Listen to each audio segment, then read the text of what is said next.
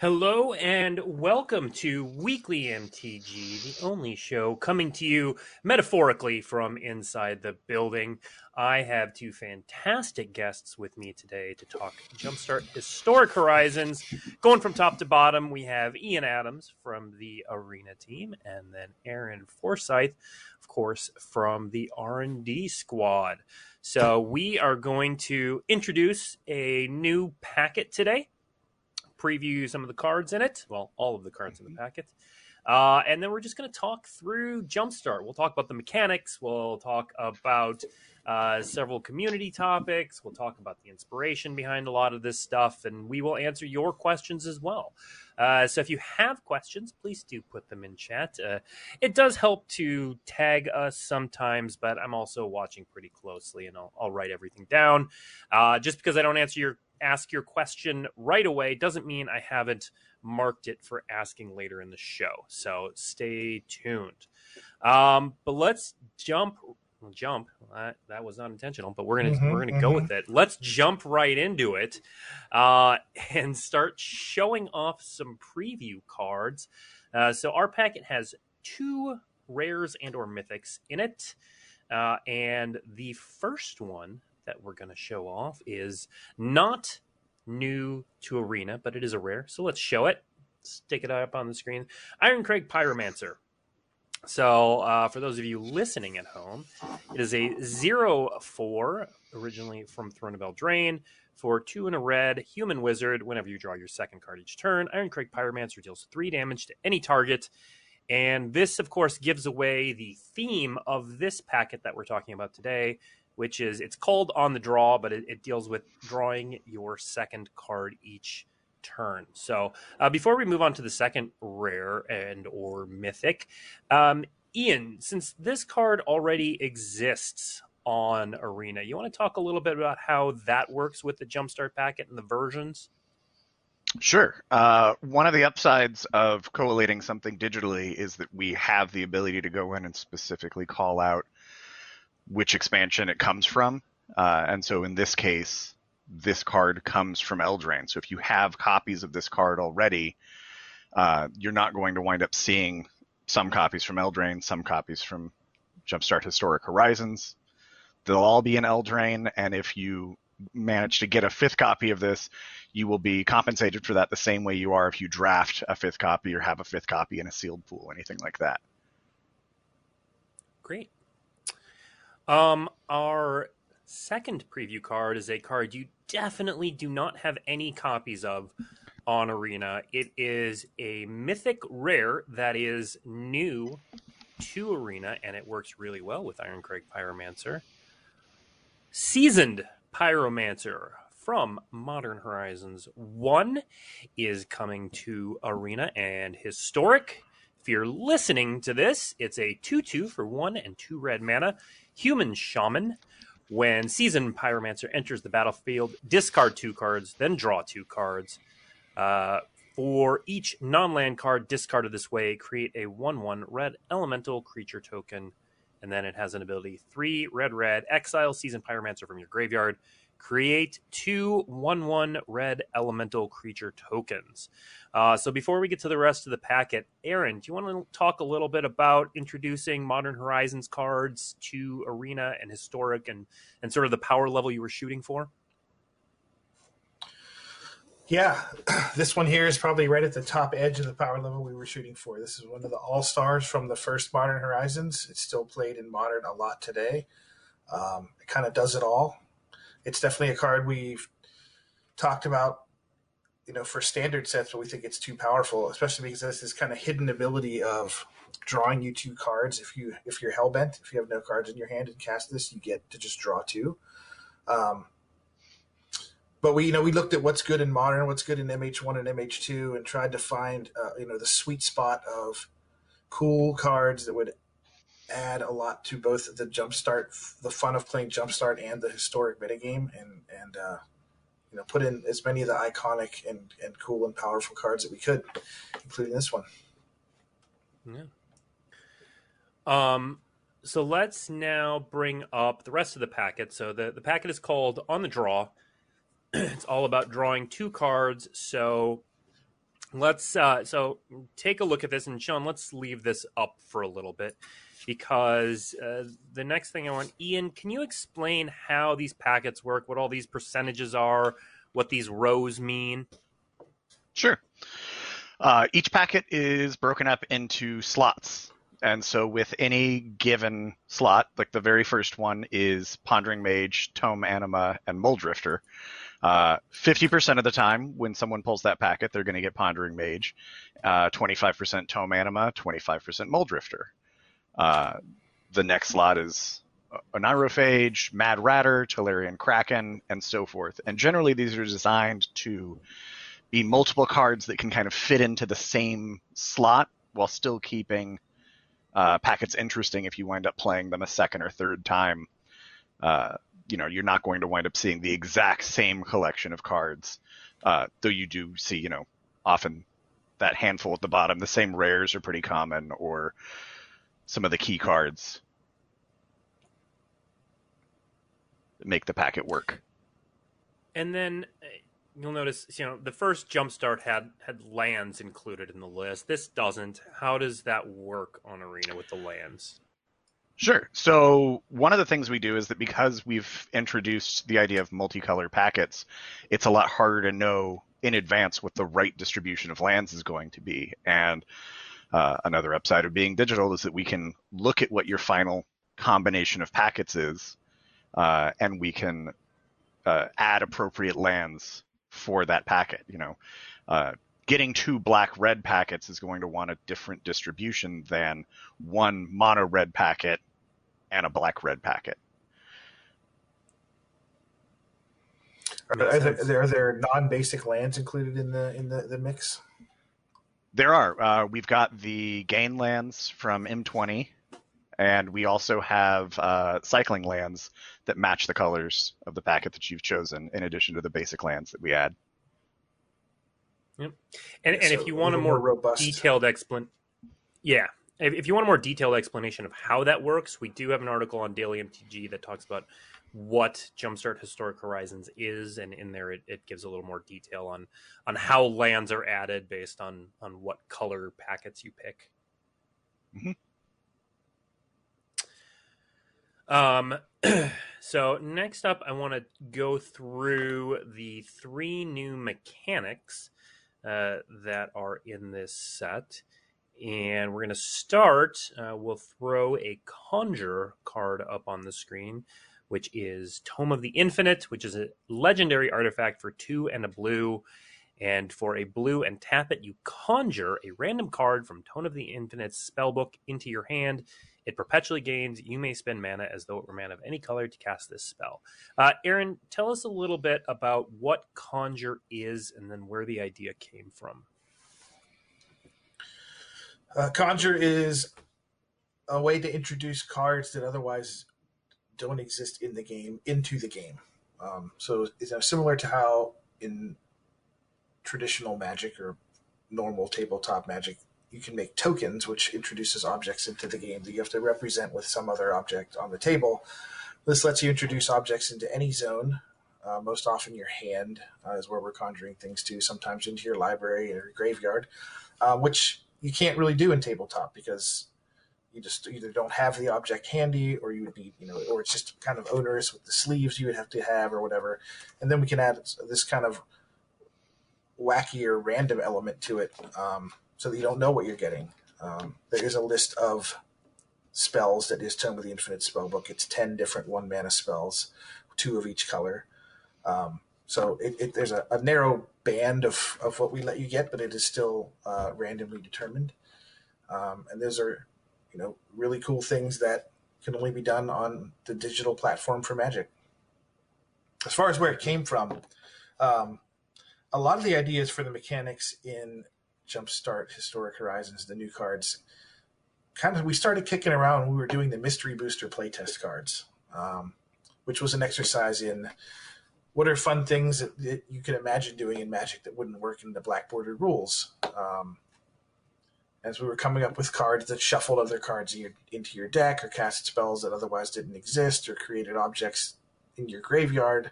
You know, those sound fun.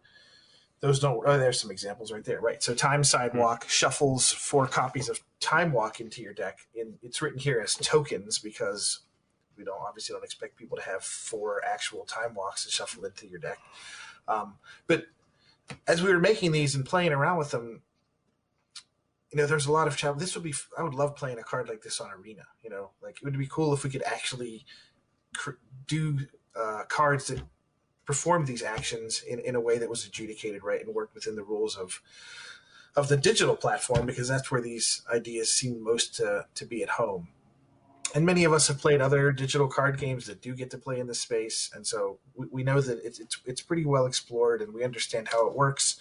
Uh, and the arena team, I'm sure, we're having their own conversations about branching off in this direction uh, but I would say that the mystery play, the mystery booster play tests were the, the real spark for uh, most of the mechanical ideas that we ended up putting into into Jumpstart. Okay. Yeah. Um, Ian, let's let's go back to Conjure. How do, how exactly does this work on Arena? How is it implemented? Sure. Uh, Conjure can work uh, two main ways. A card can act either sp- conjure a specific card, uh, where it says um, we've we've shown Sarkhan, so we can say that Sarkhan has an ability that conjures specifically one card to your hand, and you get a copy of uh, Shivan Dragon. Uh, or Conjure can ask for a card from a list of cards, um, and that has to be again a predefined list of.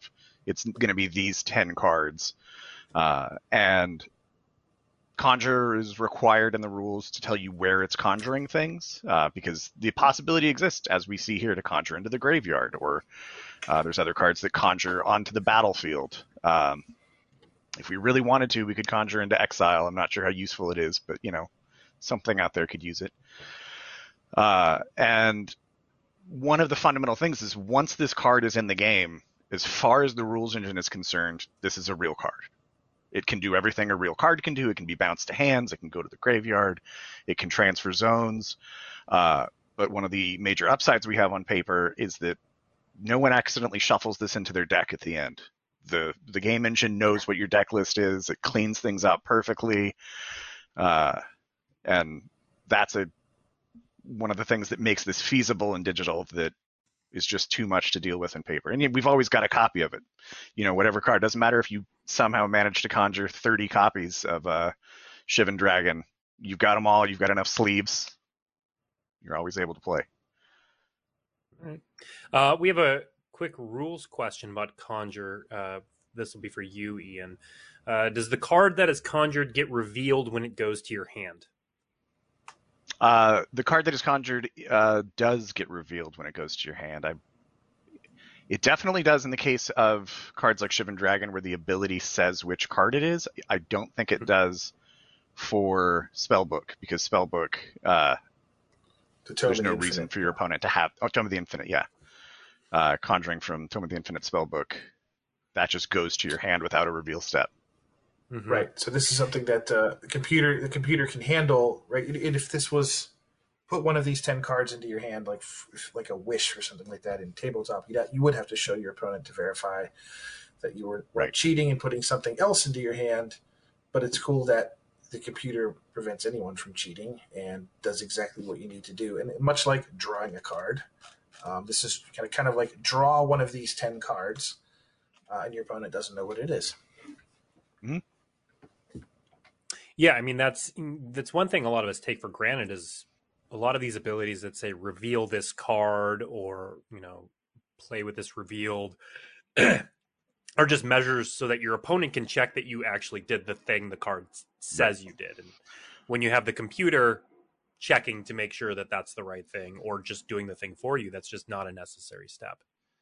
Mm-hmm. um Great. So let's move on to the next ability. And we're actually getting a couple of questions about it in chat already. Uh, let's talk about perpetually. So we'll put Davriel's sure. Withering up there. Uh, target creature perpetually gets minus one, minus two. Um, I've taken a couple of rules questions down from chat, which we'll get to in a moment. But Aaron, uh, talk quickly about uh, what this ability does and where the idea came from. Um, so the unique thing that digital allows to happen is things to be tracked across zones that wouldn't really be easy to do in tabletop, especially if you have, you know, four copies of a creature in your deck and something happens to one of them and then it gets shuffled in or whatever. Um, but perpetually lets the computer adjudicate that. If I give your uh, Shivan Dragon minus one, minus two, and now it's a, a four, three, um, and then it gets shuffled back into your library or bounced back to your hand, it's going to be a four, three, everywhere. And then when you redraw it and replay it, it's going to remember that it was a 4 3. And this can be particularly nasty against stuff like uh, Scrapheap Scrounger or um, Cauldron Familiar that wants to come back from the graveyard. This is going to kind of permanently shut those cards down, much the same way an, an effect that exiles them would. Uh, so mm-hmm. it's cool that you know we can this one's a negative effect. There are plenty of ones that add positive effects to your own card. So if you give your creature Death Touch and then it dies, and then you grave Gravedigger it back, it's still going to have Death Touch, which is you know uh, just a cool way to augment and and kind of adapt cards as the game goes on. And then, uh, Ian, how does this work implemented in Arena? Sure. Uh, the way these work on Arena is that the effect you can you can use perpetually to modify any type of layered effect that you can do normally in Magic. Uh, you don't gain the ability to like it, modify things that you can't normally. You can't like uh, change the expansion it's from or something. It's all stuff that's normal Magic card qualities that you can normally change uh, with a card. With the big difference being that it survives uh, zone transfers. And mm-hmm. for some cards like this one, that basically just, you know, it allows uh, this to be removal for a card that recurs, or at least to weaken a recurring threat. Uh, for a lot of other cards, it's really fundamental because they want to do something to a card in your hand or a card in your opponent's hand. And without perpetually, those changes don't survive. Uh, you can't mm-hmm. make a mm-hmm. change to a card in hand, have it become an object on the stack, and have those cards cha- that's changed last, uh, unless you have tech like perpetually. And because it's digital, we can do stuff like put flying on a card in your hand without revealing it, and you know that you're not going to have your opponent four turns later when they drew the card they actually wish had flying, play that and go, oh yeah, that uh, that's the one that I picked way back when. Trust me. Yeah, the idea from uh, this, the, the, kind of prototype for this was Skullbriar, the Walking Grave, which was a mm-hmm. commander card from several years ago that had got plus one plus one counters that tracked through the graveyard, exile, and the command zone. Uh, we couldn't do it in hand or in, in library for obvious reasons, but uh, that was fun, and players love that card. Um, you know, your investment sticks around. With with Commander, you obviously had opportunities to replay the card many times, and so those counters staying really, really mattered. Um, and so, you know, why not try that in digital with a variety of effects beyond just plus one counters, and then we can open it up to even the hidden zones like hand and library to keep tracking that stuff. Yeah, um, okay, we got a couple rules questions, and, and Ian, I'll, I'll, pitch these to you to start. All right. Um, does perpetually affect all cards of the same name, or only one of the cards? Only that one copy. You are modifying the card itself. Uh, an example of this would be uh, static discharge that we've previewed that has to specifically say go put a perpetual counter on each card with the name static discharge that you can mm-hmm. find because we're not modifying like the idea of static discharge in your deck. We're modifying these specific cards. Yeah.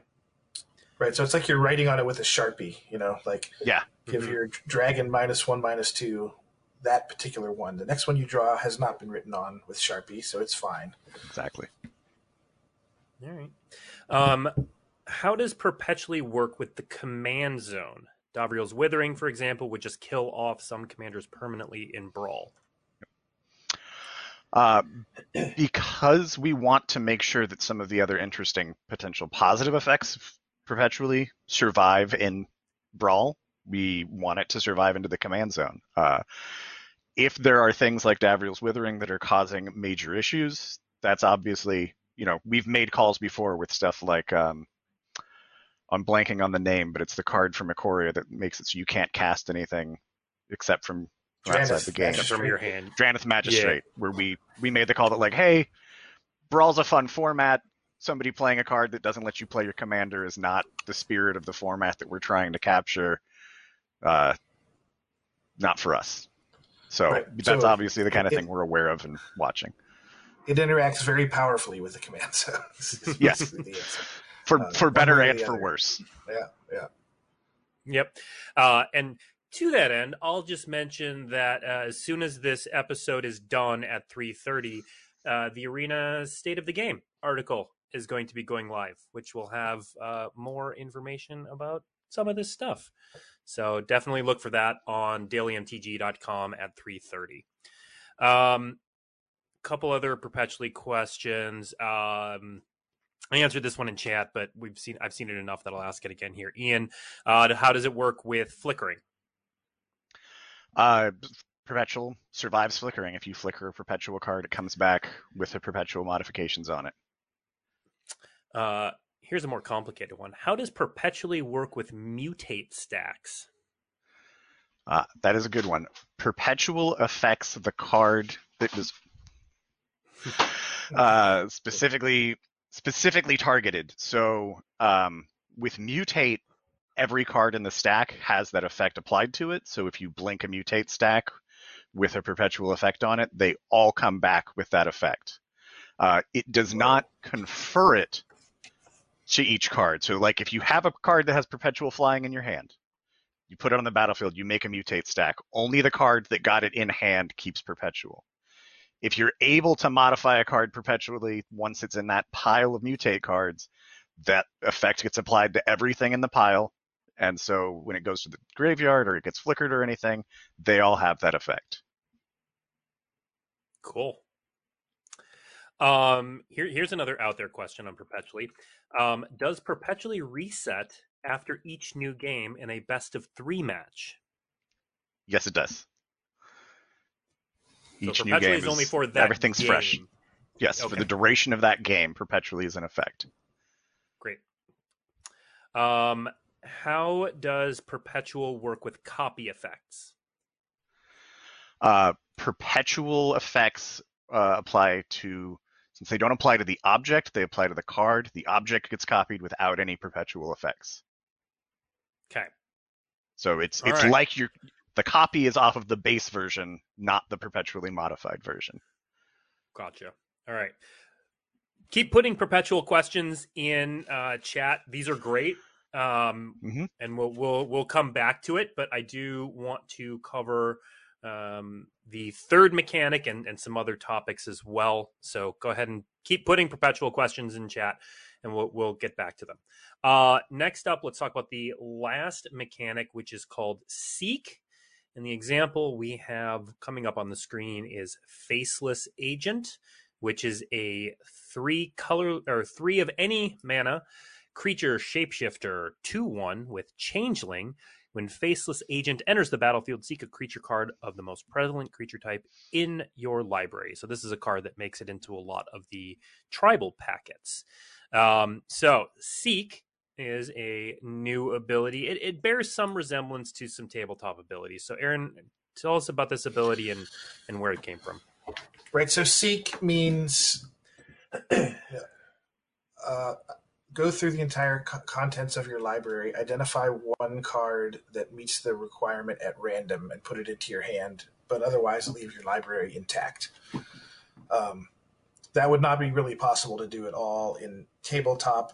Um, selecting from a, a, a large number of things at random is difficult enough, but then once you pick up your library and look through it and take one out, you have you now know the order of your library, and that's just a huge information gap that we would never allow to happen in uh, in, in normal Magic. But this lets us, you know, like I said, the computer can adjudicate all sorts of things without actually showing either player, and this just lets you let you do that. So it's sort of a combination uh, of like traditional tutoring um, and Cascade, the Cascade mechanic, which kind of flips until you find a card that meets a, a certain uh, mana value requirement. This is effectively generating uh, a card in a similar vein to that, um, but without actually reordering your line. Right. And then, uh, Ian, tell us about the implementation on Arena. Uh, honestly, I think my favorite thing about the implementation on Arena is the snappiness of it. It's not something you think about, but like playing this card in playtests and I'm playing a slivers deck and I put down faceless agent and there's just another sliver in my hand and there's no dialogue box that pops up. There's no, you know, reveal window to talk about it with my opponent. I haven't given up any information. I'm just playing my tribal deck and I have the card that fits my tribal deck and it's keeping my engine going and it it it's a hard thing to get because it's not just there in the text, it's there in sort of the digital implementation. Mm-hmm. Uh, but yeah, mechanically, this is one of those ones that we went, oh, this is almost trivial for a computer to do. Like a computer being able to look through your deck and grab a card and put it in your hand.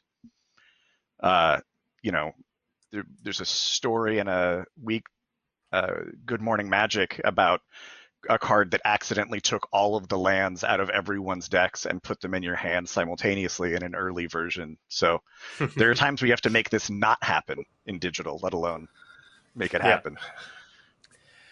All right, let, us talk about a couple rules questions that I'm seeing in chat. Uh, so, just to clarify, Seek does not shuffle anything I know about my library, like, for example, from a scry, that stays, correct? Correct.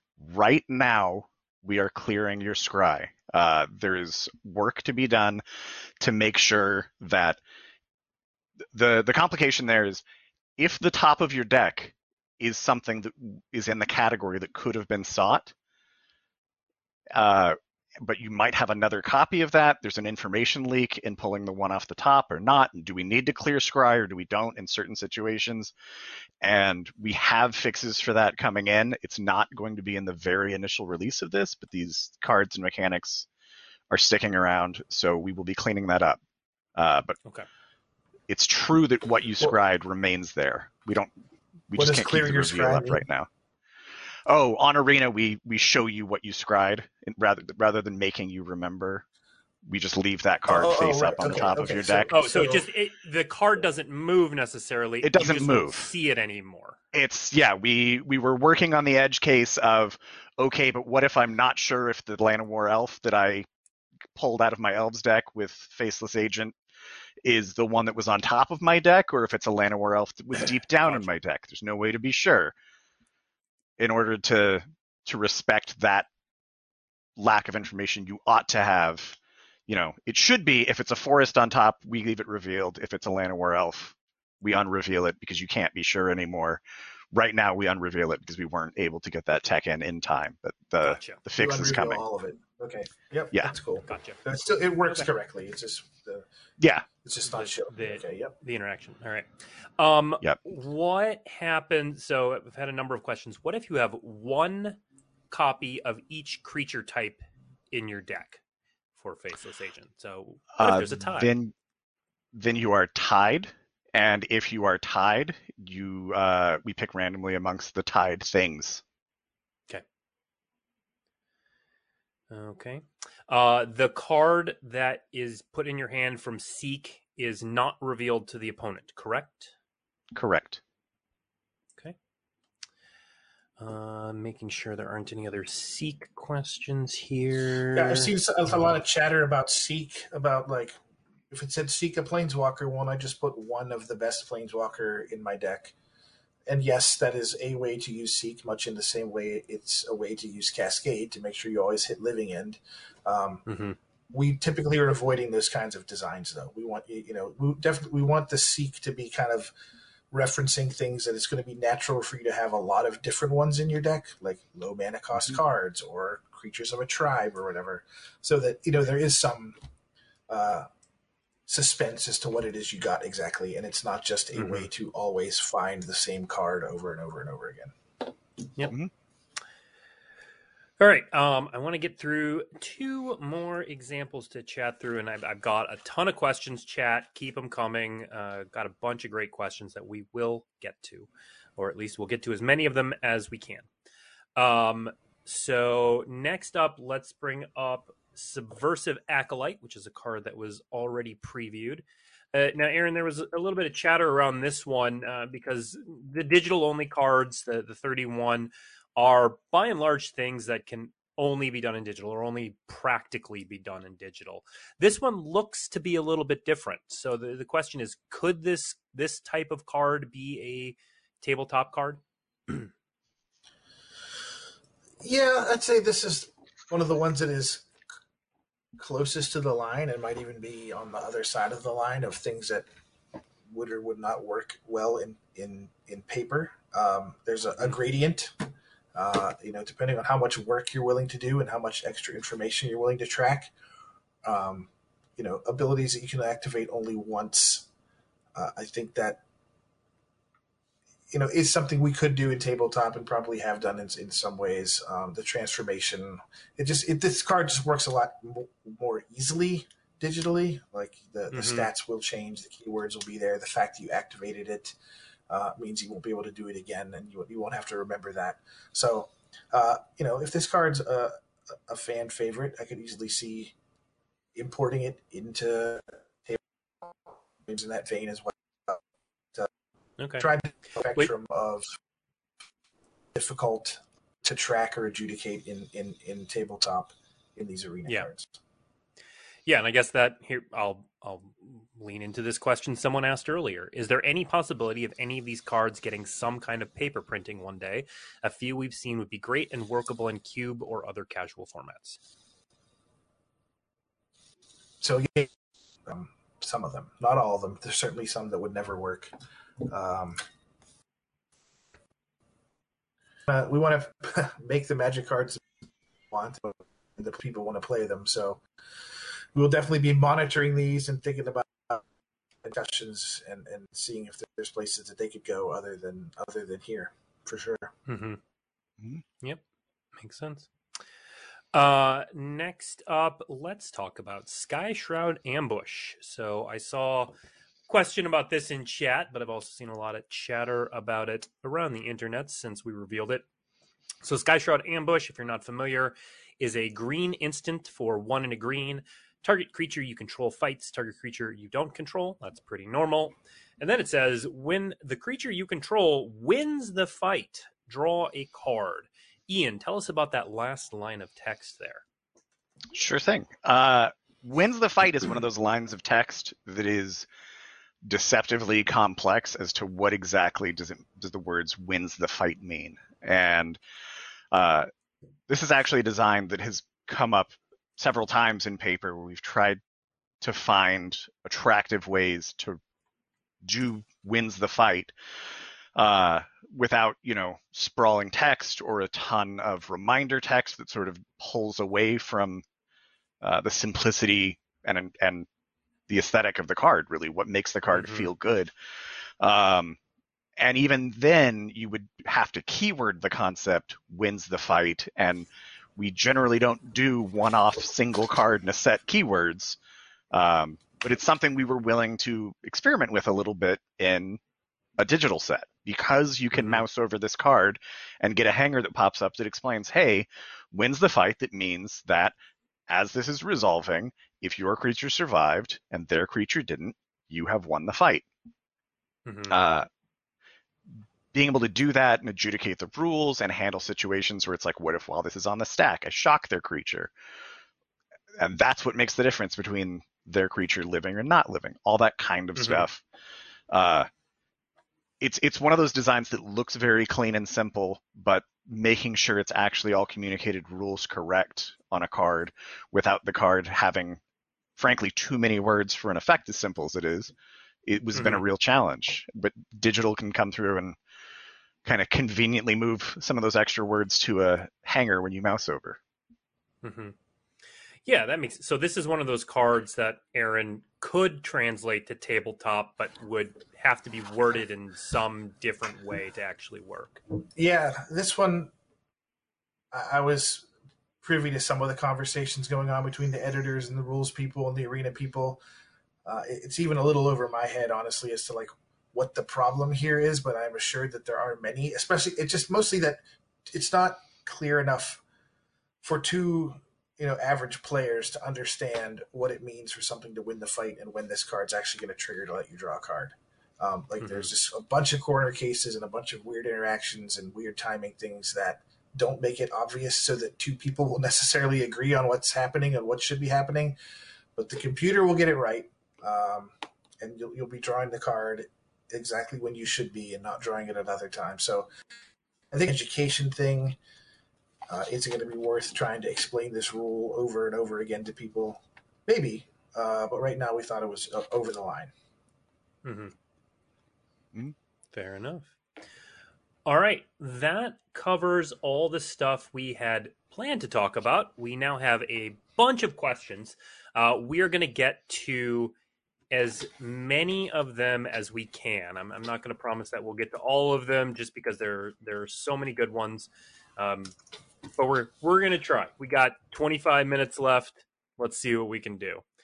Um, all right, so th- this is a a not uncommon sentiment, and Aaron, I'll pitch this one to you first. Um, someone commented, "What I like is the exploration of new design space. What I dislike is the growing discrepancy between paper and digital magic." Uh, can you talk a little bit about that? Yeah, um, I think the done so well recently is that we have kind of acknowledged the differences in the audiences and catered to them, as opposed to trying to create some monolithic experience that we expect everyone to want to have. You know, the growth of Commander by itself shows that there are people that enjoy playing Magic in a kind of a very different way than what we had been focusing on previously. Um, and there are cards in command that don't really well in in one v one or whatnot. A, a, a, difference in experience because there are cards that work for one audience that don't that are just not part of the world for the other audience. And on we just felt digital um, deserve that same kind of treatment. That there there's plenty of fun stuff like I showed you with the mystery booster card stuff we would like to do, fun things we can add to the game. They're only going to work for this one way to play, and I don't think that means therefore don't ever do them. I think it means you know create them and let people that play that way uh, enjoy them. Um, there will still be plenty of exactly replicated experiences from tabletop on arena you know the draft environments the standard environments we're going to leave those as they are we think they're we're going to let people them and, you know transfer their their skills and what they've learned um, frontal to the physical world um, but much like you can't play commander on arena uh, at least right now we you can't play these uh, jumpstart cards on tabletop, but that doesn't mean therefore they're not fun or therefore they don't have a place. I think they they do have a place. We want to create fun things for everyone who wants to play Magic to be able to do uh, in the way they like playing. Uh, next question. So this is more a question for Ian, but Aaron, you told me a story about the origins of Jumpstart Historic Horizons. So I'll actually have you tell that story. I think you'll know what I'm talking about when I read the question. um, now, with all these old mechanics programmed in, can we expect more old cards coming in the near future? Maybe old draft sets. So, Aaron, first, can you talk a little bit about kind of the the origin of how Jumpstart Historic Horizons started? Yeah, I think there was just a lot of, you know, when the first Modern Horizons came out and it wasn't on Arena, there was a lot of, you know, players saying, I wish this was on Arena, I wish this was on Arena. And I was the designer of Modern Horizons too, and I had a similar thoughts of like, wow, I just spent a lot of time working on this. I a lot of Arena. I would love to play these cards on there. Um, but the the this card for both of those sets was designed specifically for um, modern, and there's a lot of UI stuff that Arena, you know, is really likes us to avoid, like like fetch spells that create priority passes at times, whatever. So you know, a lot of our standard sets are, are designed very much thinking about the experience across all platforms, but you know these ones weren't, and the power level of some of the cards in those sets is just crazy as well. So we wanted to come up with a way to get the ones that were the right fit mechanically and power level wise onto Arena and Jumpstart was uh, I forget who exactly suggested that exact implementation, but uh, it seemed like an awesome fit. Uh, there's great themes across the Horizon sets. adding in the digital stuff was kind of icing on the cake, and then we got to pull in a bunch of other cards from other sets as well to flesh out the packets. Um, so it just seemed like a, a slam dunk way to kind of get a little bit of what everybody wanted uh, and increase increase what Arena has.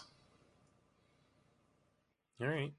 Uh, Ian, I'll, I'll, reread the question to you. Um, sure. With all these old mechanics programmed in, so we got things like Delirium, for example. Mm-hmm. Can we expect more old cards coming in the near future? Maybe old draft sets.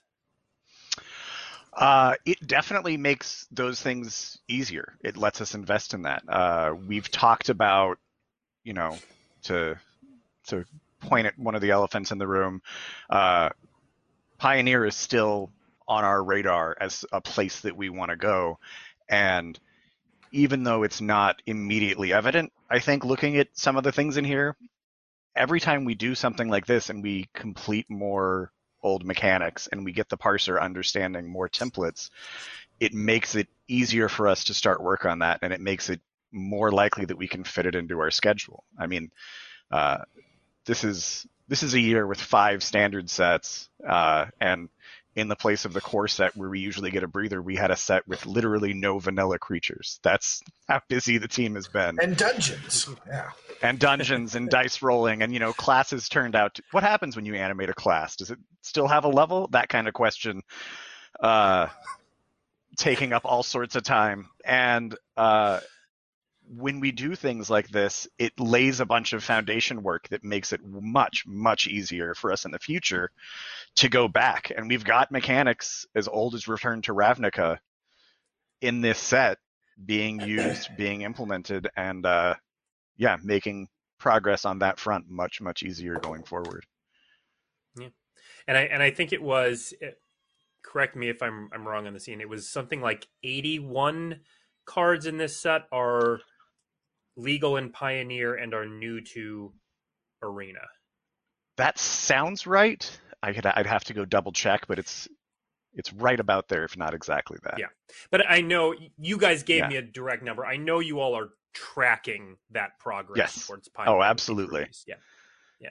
And I'm there, there are still stories in the system for Pioneer Masters 1, and I went in and started marking stuff as completed because work that hmm. needed to be done for that got done for this. Great. Um, all right, next question. This one's probably for you, Aaron. Uh, with the overall power level of Historic going up with all of these modern cards being added, will some of the previously banned Historic cards be revisited for unbanning? They didn't give any examples. They just kind of generally speaking. Um, typically, when we um, have meetings about banned and restricted lists, if there's kind of a lull in the action and nothing needs ban immediately banned uh, and things seem okay, that's when we go back and kind of audit the the previous kind of move past this card being oppressively powerful.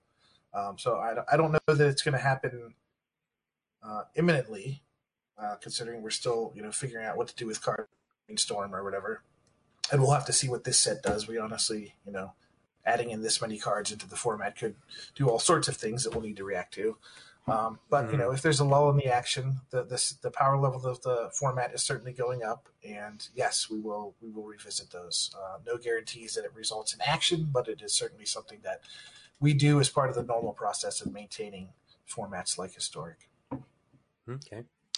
Um, all right, next question. I, I, got this in a variety of different ways. Um, and Ian, I, I, don't think we have a public answer for this yet because Jumpstart hasn't even released in its current form. But if you can give some of your, your the team's thinking behind it. Uh, out of curiosity, besides the Jumpstart method of acquiring these uh, cards and using wild cards, will there be any other product or bundle releases uh, uh, that would potentially bundle some of these cards for play in historic? Uh, sure. So that is something that we looked at for this and wanted to do.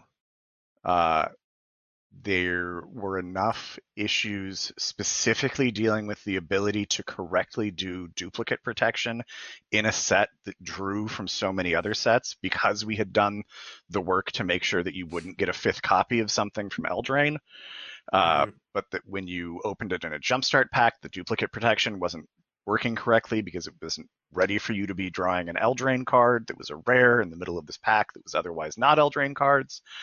Uh, that wound up being something we weren't able to solve in time for this release. It is feedback that we have heard, and it's feedback that we take very seriously. Uh, and it was not something we were able to fix for this Jumpstart release. Okay, fair enough. Um, Aaron, this is the next question. Is a question for you. How is Tome of the Infinite specifically not a color pie break? Does the fact that the card is chosen at random make for, for the fact that it can pull effects from any color? For those who aren't aware, so uh, Sean, if you can put Tome of the Infinite back up there. So the the list of cards that Tome of the Infinite can conjure uh, is all it's all one mana spells, but they're they're spells drawn from every color. So Tome of the Infinite is, is grabbing uh, like fog is in there. Um, right, fog and lightning bolt, uh, and Yeah. swords to plowshares are great examples of of why this question deserves to be asked. And the honest answer is, it kind of is a little bit. Um, it is the unreliableness of it that makes us think it's okay. Um, Hmm. i- i- if it was a colorless artifact, for instance, uh, I don't think there would be there obviously wouldn't be a color pie break problem going on. Um, it seemed Mhm. more like a blue card in that is an, it is an efficient way to draw cards. Um, what the cards are is, is is pretty unreliable throughout the course of a game. Um, but yeah, I think on its surface, a blue card that lets you draw and cast lightning bolts is a bit of a color pie break. Um, but we think that ultimately, it's not going to be a, a, a reliable enough source of direct damage or or fogs or whatever that that you're going to say blue now can do this anywhere close to as well as red or whatever can. Um, and it's just more Mhm. treated as a as a way to draw cards. Is why we think it's it's it's okay. But we'll see. Okay. Um, next up, Ian. Are all the packets the same rarity, or is it like the first jumpstart where some packets are more common than others? Uh, in this one, all packets are the same rarity.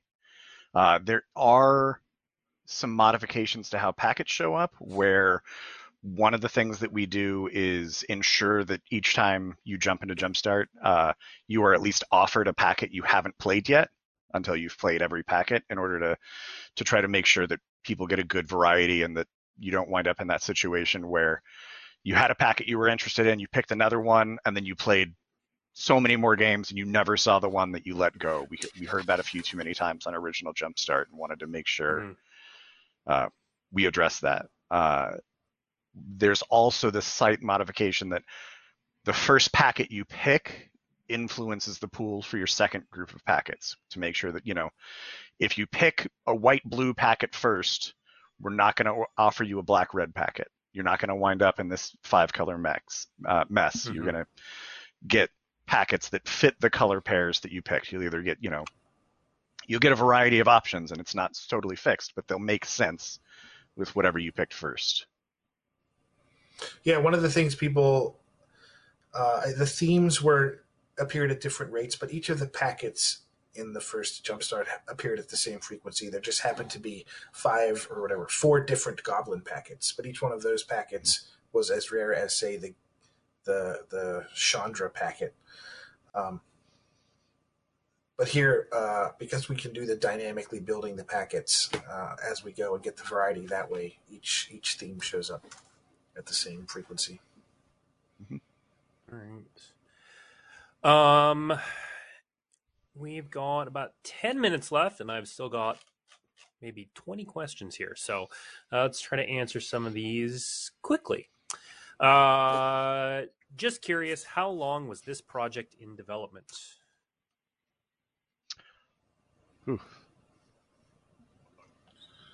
Yeah, time is Trying to meaningless to me. yeah any you're asking a question about a timeline that happened in 2020 and it all smears together for me over a year I feel Sounds- like we started it before the pandemic, at least maybe in the studio. I don't. Yeah, no, I I feel like we had I feel like early meetings were before pandemic. Yeah. And like we we were doing the early packet selection remotely, but I feel like it was like March or April that we were doing it. Maybe. it's I don't to tell. please no one quote the dates I'm giving because it's all a smear. Uh, time is a construct.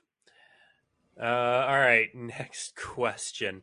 Um, eh, so this kind of goes towards the pioneer question before, but uh, someone saying they wish more old sets were added to Arena. They want to play vintage in Arena. Do you think you would ever be able to do that? I I am a big never say never person. Vintage is a big enough chunk that I wouldn't even speculate about the amount of time it would take for us to get there right now. Uh, but you know, I have every desire to keep this game as healthy and effective as we possibly can, and on a long enough timeline, you know, if, if there are cards to add, we want to keep adding them. Mm-hmm. All right. Yeah, we've already got Um, Black Lotus in there, and, and like Yep. Tropical Island is, is so so the the the sweet, powerful old cards are in there. It's going to be like the the chains of Mephistopheles and the Sylvan libraries that are going to be the The real Sylvan headaches. Library. Yeah. Uh, okay, rules question. Let's let's go to Ian for this one. All right, so with the library being maximum 250 cards, Yes. what happens if I find some infinite loop to conjure more than 250 cards into my hand and library? So you actually have uh, additional headspace for conjure. You can conjure up to 250 cards. So if you have a 250 card library in which you are somehow able to get out your parts for your infinite loop to keep conjuring cards, you can get it up to 500. Um, I would prefer that you didn't. Uh, please don't do that. But if you want to, if Oh, you no, want to, you can. There are there are several people who are writing this down right now. to Go do this as soon as the set is released. Uh, all right, uh, Ian. Another question for you. Yeah, challenge accepted. Several people. All right. Um, how hard was it to implement these new mechanics in Arena?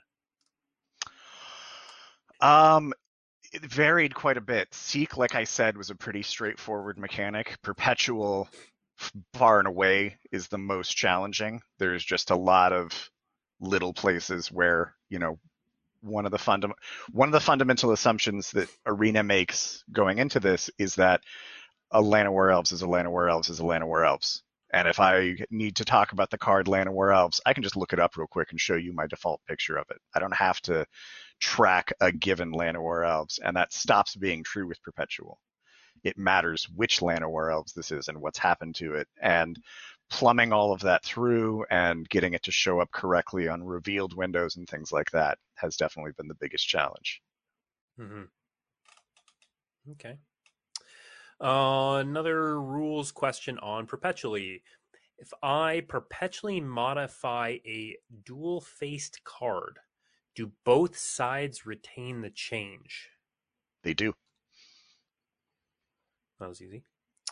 There you go. Uh, Aaron, big philosophical question, and and you spoke to this earlier in the stream, but um, I've, I've gotten the question several times, so let's let's do it again.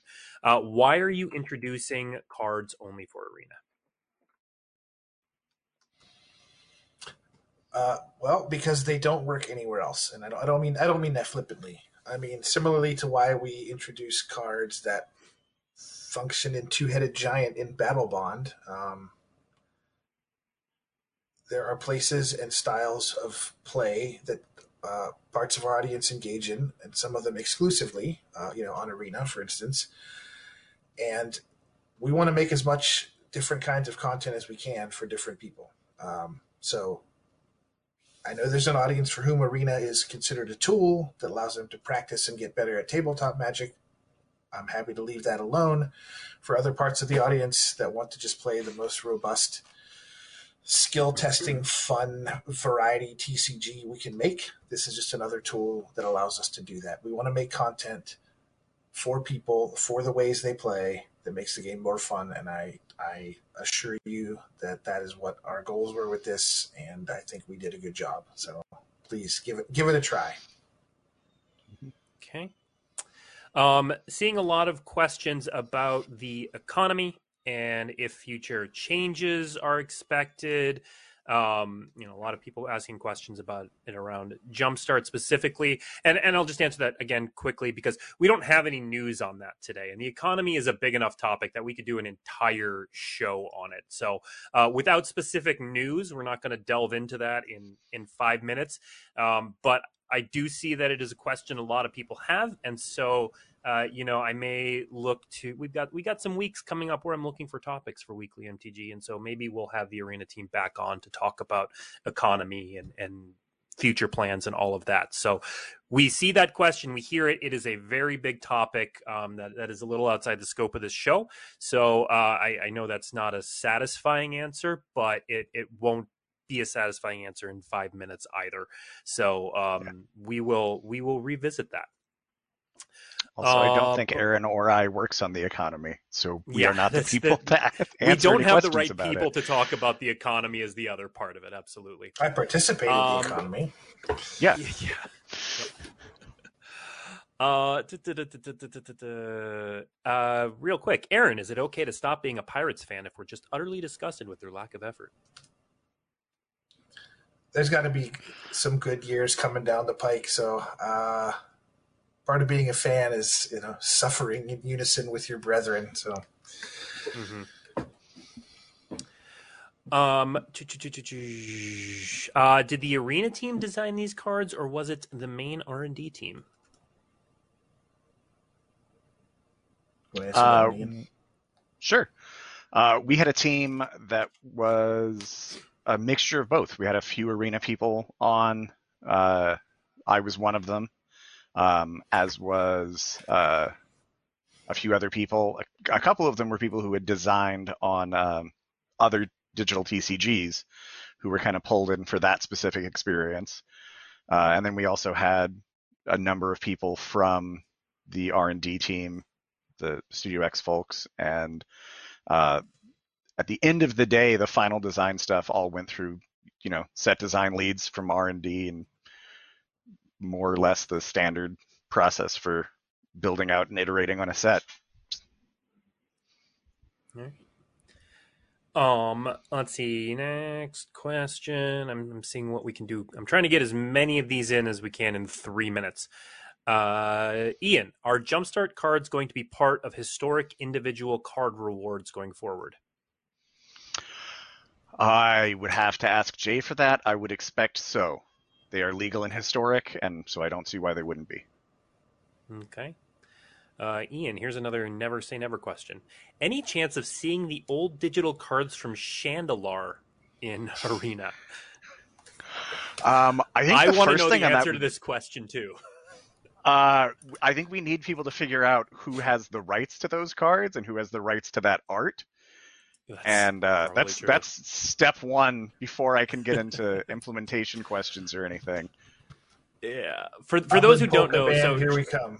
Yeah, Shandalar and also a Dreamcast game from the early 2000s both had some digital only cards uh, that don't exist anywhere else except in those individual games. So Arena's not even the first place we've done this, uh, but it's kind of a blast from the past. I do love Shandalar. We mm-hmm. played it on this stream. Uh, next up, have we seen the most exciting card that can be conjured? I will answer this question by telling a story. So, when I first learned about Jumpstart Historic Horizons, I asked for a, a, card list just so I could get a sense of the set. That's kind of how I take stock of the, the set every time I get it. And I, and I started looking through the set, and I just came across Tropical Island. And I just I, I did a double take. I looked for the other the other you know original dual lands and there there weren't any of the other original dual lands and I was very confused. I was like, why would you introduce just tropical island to historic like are are we really leaning into that blue green meme? Is what what's going on here? And and that's when I discovered the conjure cards. But of the and the conjure cards were on that same list. They were marked differently, but I didn't understand the set well enough to to get that at that point. And and so Tropical Island was the big one that stood out to me as as being the most powerful. Now, uh, among those, I, I would say we've probably seen the most powerful among the conjured cards because a, a lot of the conjured cards, like the the list, comes from Tome of the Infinite, and then otherwise most of the conjure cards conjure specific cards, like like uh, Shivan Dragon. So I would I would say probably yes, depending on what you think is powerful. Yeah, I think that's correct. Yeah. Mm-hmm. Okay. That is 330. Um, I know I've, I've still got like 10 questions on this list. So I'm sorry to everyone whose question I did not get to. Um, and you know we will probably set up another stream with the arena team sometime soon maybe just to answer a bunch of questions to talk economy to try to backfill some of these questions i think it's a great topic and and we've got lots to talk about so um, thank you ian and aaron for joining us on this stream and, and answering so many questions talking about jumpstart historic horizons uh, jumpstart historic horizons previews are ongoing through next week all the way through the third. And then uh, we are releasing Jumpstart Historic Horizons only on Arena on August 12th. So look for it then. Uh, next week, I won't be here, but the show will be back. Uh, we'll have a pretty big show next week. Uh, so tune in for that. Otherwise, thanks for tuning in, and we will see you next week.